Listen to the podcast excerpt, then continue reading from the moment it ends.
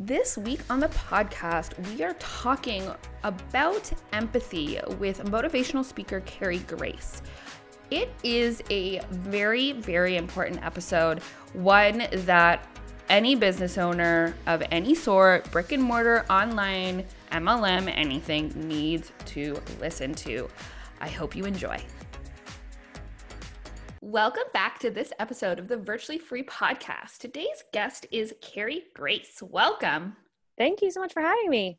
I'm really excited to chat with you. We are going to talk about some amazing, really important concepts, topics that are, you know, all the rage in today's business world. But before we hop into that, and yes, I'm being super uh, secretive on purpose, uh, Carrie, why don't you tell our audience a little bit about yourself, what uh, what it is you do for a living, and what your business is. Absolutely. So I am a motivational speaker. I travel all over the country, um, which is a fun, fun and sometimes exhausting thing to do. Um, and I speak on two different things. So I do a lot of work around um, empathy and compassion and kindness um, with uh, schools, um, whether it be teachers or students, um, and then companies, big corporate companies and then I also speak on um, risk taking, which a lot of that came out of um, people kind of saying, "Hey, I know how to be kind. I just don't know how to take the risk to be kind." Mm. Um, so I do that a little bit more for sales teams and business owners. Um, but yeah, just lots of speaking. Amazing. So if for all the listeners out there, if they haven't figured it out, we are going to be talking about empathy today, and empathy is a huge buzzword. I feel like a lot of the podcasts I've been doing lately are I've basically been tacking the buzzwords: empathy, hustle, um uh, what else? There's a few other things but so i'm really excited.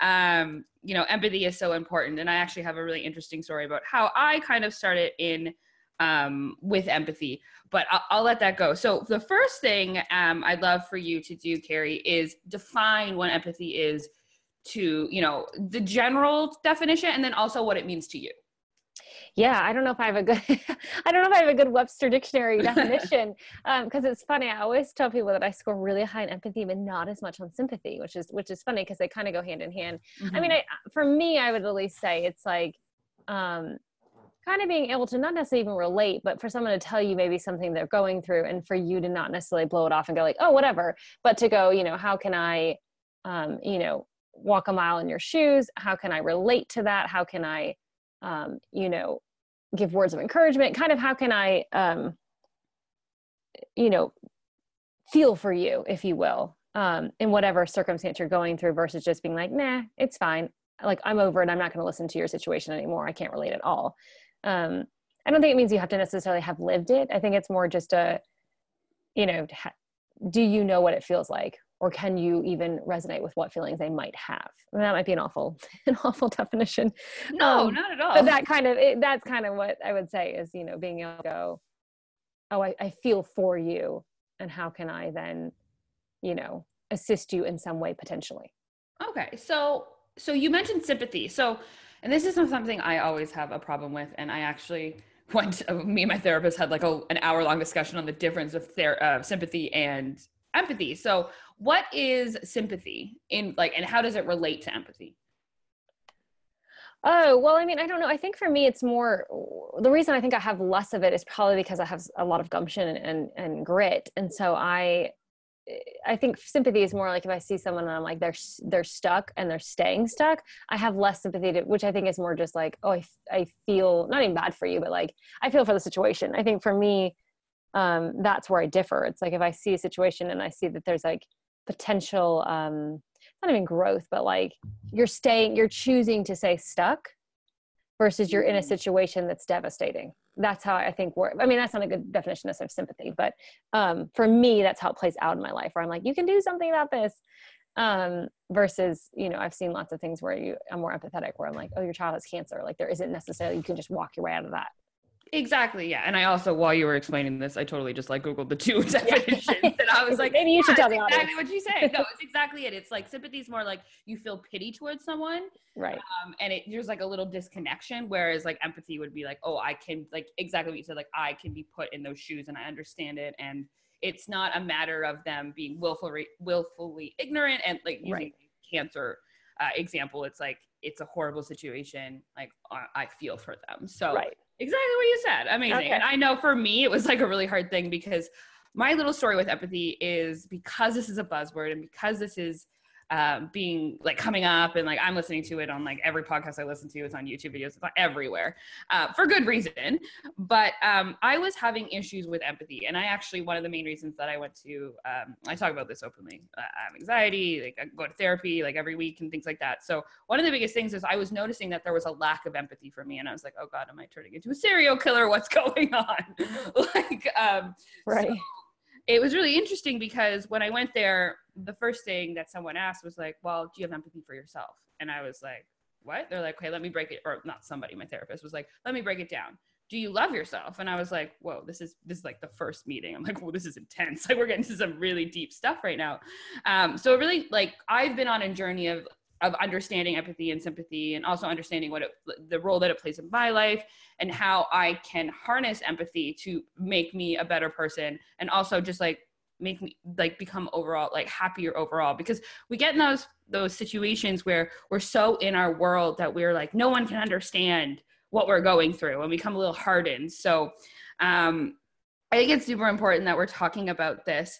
So Carrie, when was the last time that you uh, used empathy?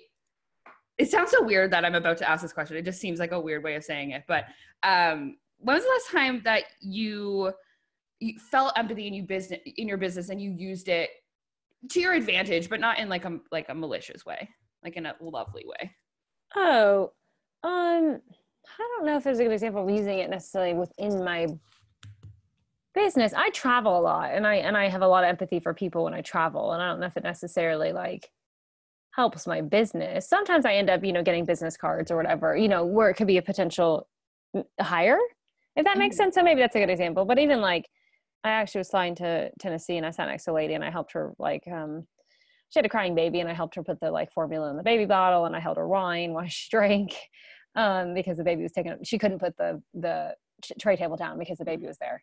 Um, so stuff like that where it's like and she and I had a whole talk about like her cous- her husband's business like company that he works for and um you know stuff like that where I'm oh I didn't realize that was a company in Tennessee like yeah I could definitely pitch that company. So I don't know if it's necessarily a benefit to me but it was you know i could be like oof that's hard you know you're traveling at 8 p.m with a baby who doesn't want to go to bed yeah I, I mean 8 p.m with a baby that would be hard but you know like maybe it wasn't your immediate like it, you weren't thinking oh this is going to help my business but as a like domino effect it did help like because you could potentially pitch there'd be some connection there right right and things like that so right That's awesome. That's really good. So, um, so what is the importance of empathy? So you you, you travel the you travel the world, you travel the United States, speaking on this topic. So, what is the biggest draw, especially among younger school age children? Why is it important to teach empathy towards them and really frame it so it's a great, awesome thing and it doesn't show weakness? yeah i think they always say you know kindness is kind of a, a, a weakness if you will or empathy. I always talk about empathy as a leadership skill because i think people just you know disregard it. Um, Yeah. and i'm like actually it's a long game. It's like if you can have a lot of empathy that helps you in the long run. It does not help you necessarily in the short run. Um, i mean for any age you know adult or kids i think it's just um, it's hard for people to not see it as a weakness. Oh i'm just helping people and at a, maybe at a detriment to myself. Um, but i think the, the age we digital age we live in it's like you need it even more now. You need to know how to you know digitally interact with people in a way that's empathetic and you need to know how to do it in the face-to-face interaction. Um, people just don't have that skill as much and i think it's because we're not communicating with our like voices and our faces as much as we were maybe 10 years ago. And i think that empathy is you can also read a face. And if you're doing it via digital you know what i mean? Like you, you're on instagram it's harder to show empathy because i think empathy is sometimes you know compassion with your voice tone of voice facial expressions. Um, and so for me it's just really um, you know what, how can i teach you to do this more? And i think the more you do it the more you see the effects of it that Mhm. creates kind of a positive feedback circle if you will of then you're going to want to do it more. But i think you have to get into the cycle a few times and be positively reinforced in it like oh i had empathy and this person received that well Mm, yeah, exactly. I love how you're like, it's really hard to perceive how like people talk like via text or like Right. email or stuff. It's so easy to project your own like reality onto their the way that they're speaking too. I know I've been caught in the end. They're like, oh my God, this email was so mean. Why did you write this? And I'm reading it and I'm like, oh, like I, I don't Right. see Like I didn't perceive it that way. Yeah. So now I just throw in a shit ton of emojis and I feel like everyone's happy. But like, Right. it helps, I swear. But it, it's really interesting. And I love how you did mention that because I've been caught like it's almost like you forget you are talking to a person. You're just like, oh, I'm just talking to a computer. Like we we know like deep down Right. that there is someone on the other end, but it's so much easier because as what you said, like you're not you're not in person, you're not looking at their face. And like even when you're on like Zoom or Skype and you are face to face, um, it's definitely different the way that you communicate. Like I, I, I definitely see it in my meetings, like where I'm typing to you know my team members versus when we're on camera. It's totally Right. different. So Right. thank you for you know mentioning that. Um, so what has been i would love to know like what has been the biggest challenge with you when you are speaking about empathy to these like uh, big groups of you know adolescents as well as you know ceos because you said that you also talk to businesses Yes. um yeah what's the biggest what's the biggest problem that you you have when you know traveling around and spreading the good word on empathy Like what is the big issues I have from other people? Like pushback? yeah Um, well, a lot of people hire me knowing that they need to hire me, if that makes Mhm. sense. So Yeah. it's it's I haven't had really a lot of pushback. I think it's just people going, "Oh, I, I would never have thought that way." I mean, I even had a lady say yesterday. I spoke at an event yesterday on on empathy and the power of empathy and you know why it's an important leadership skill. You know, and a lady was like, "Oh, I'm so glad you said this," but also, you know, and and she wasn't in the millennial, millennial age group, and she's like, "I feel like in ten years it's going to be a nightmare because." You know, we're bringing in people like you to talk about things that I think were not as much of an issue without the internet. It was Mm. more, you know, it was more we say please and thank you and we write thank you notes, and now it's more of a less of a learned skill. mm-hmm. So I think that's what I'm realizing is that for some people they go, oh, I already know that, and some people go, oh, I never thought to write my coworker a thank you note. And you're like, oh, so it's more people just uh, it's opening people's minds. It's, I haven't really had someone say like, oh, that was silly. I didn't need that. Um, but more of just like, oh, I didn't even think I could do that, or I didn't, you know, that's a new idea. Amazing.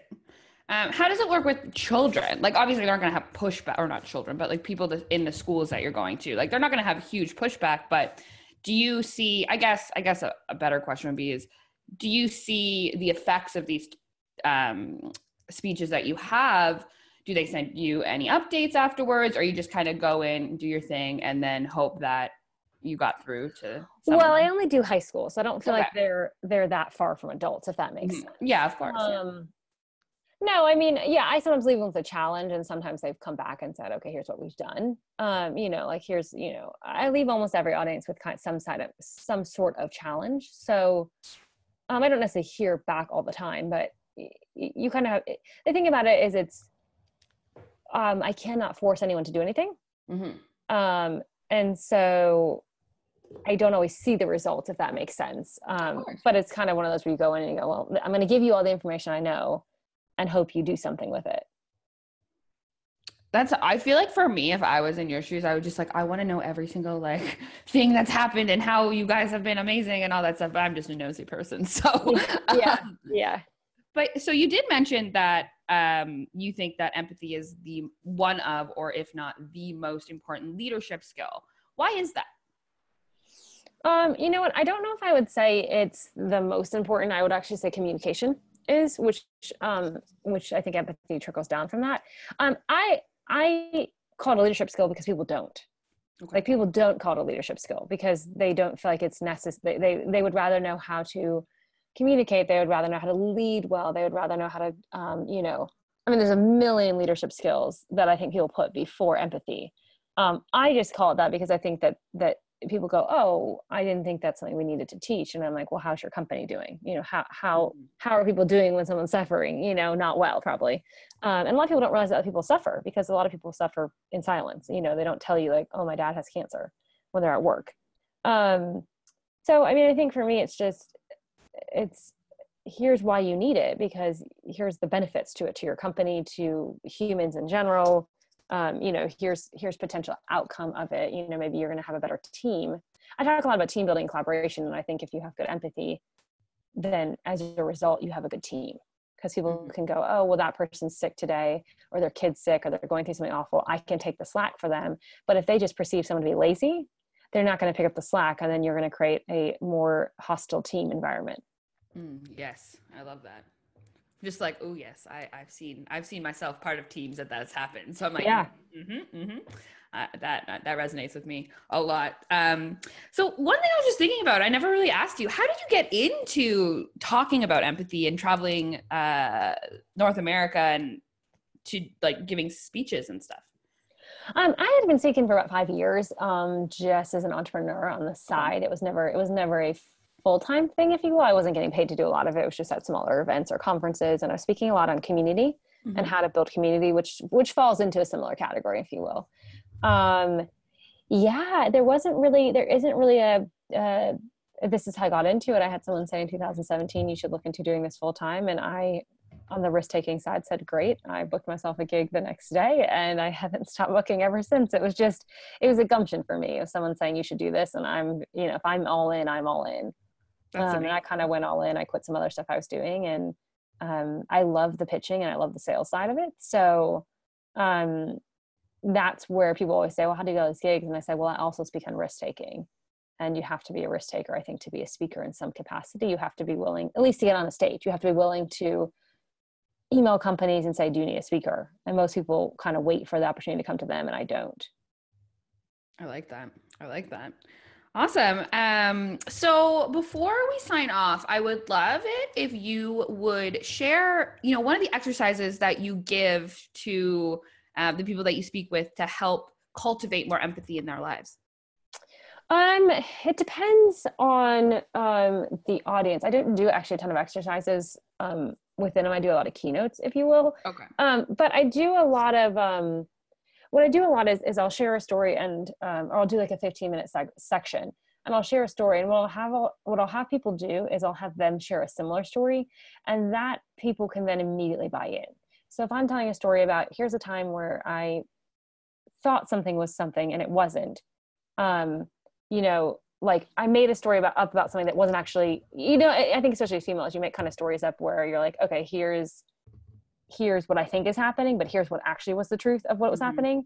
Yeah. Um, you know, you're like someone's you think someone's lazy at work, but really their kid has cancer and they're gone every Friday for chemotherapy for their kid. Mm-hmm. Um, that kind of perception. Um, so I tell stories like that, and then I have them share immediately with the person next to them, and that buys them in to go, oh, you're right, I do this behavior that I shouldn't do where I actually had a I gave a talk at a um, at a middle school educators event and I had a dad that he said I was so annoyed during the meeting because my son is really kind of a troublemaker at school and we gave him this ultimatum and he had to go to this meeting he had to skip recess and he had to go to this meeting with his teacher and he said my wife texted to say he didn't show up to the meeting um, and he said i was so annoyed and you're, you're doing a whole talk on empathy and not assuming stories and he's he said, I wanted to come back in because he said, I just got off the with my, the wife, with my wife. Apparently he had a huge injury at school and is in the hospital.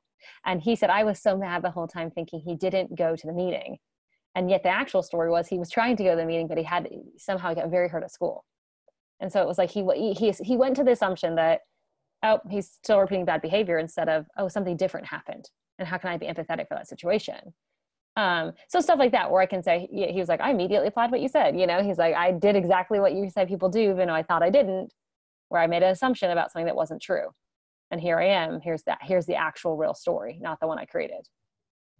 Yeah, I think that is really important that you highlighted that and you said like, you know what how we perceive something happened but what actually happened and that happens so much especially in the online space um, maybe not as like in that severe like i hope that the child is okay but like not in that severe kind of way but you know you know I, i've called in a few times like it's been better like I've, i'm more open about my mental health now but before right. when i was starting my business it was so taboo so i was and i was nervous that they would you know let me go because i had anxiety and all this stuff so i would just right. say i was sick I would just be like, I'm, I'm not feeling well. Like I have, to, I can't come in.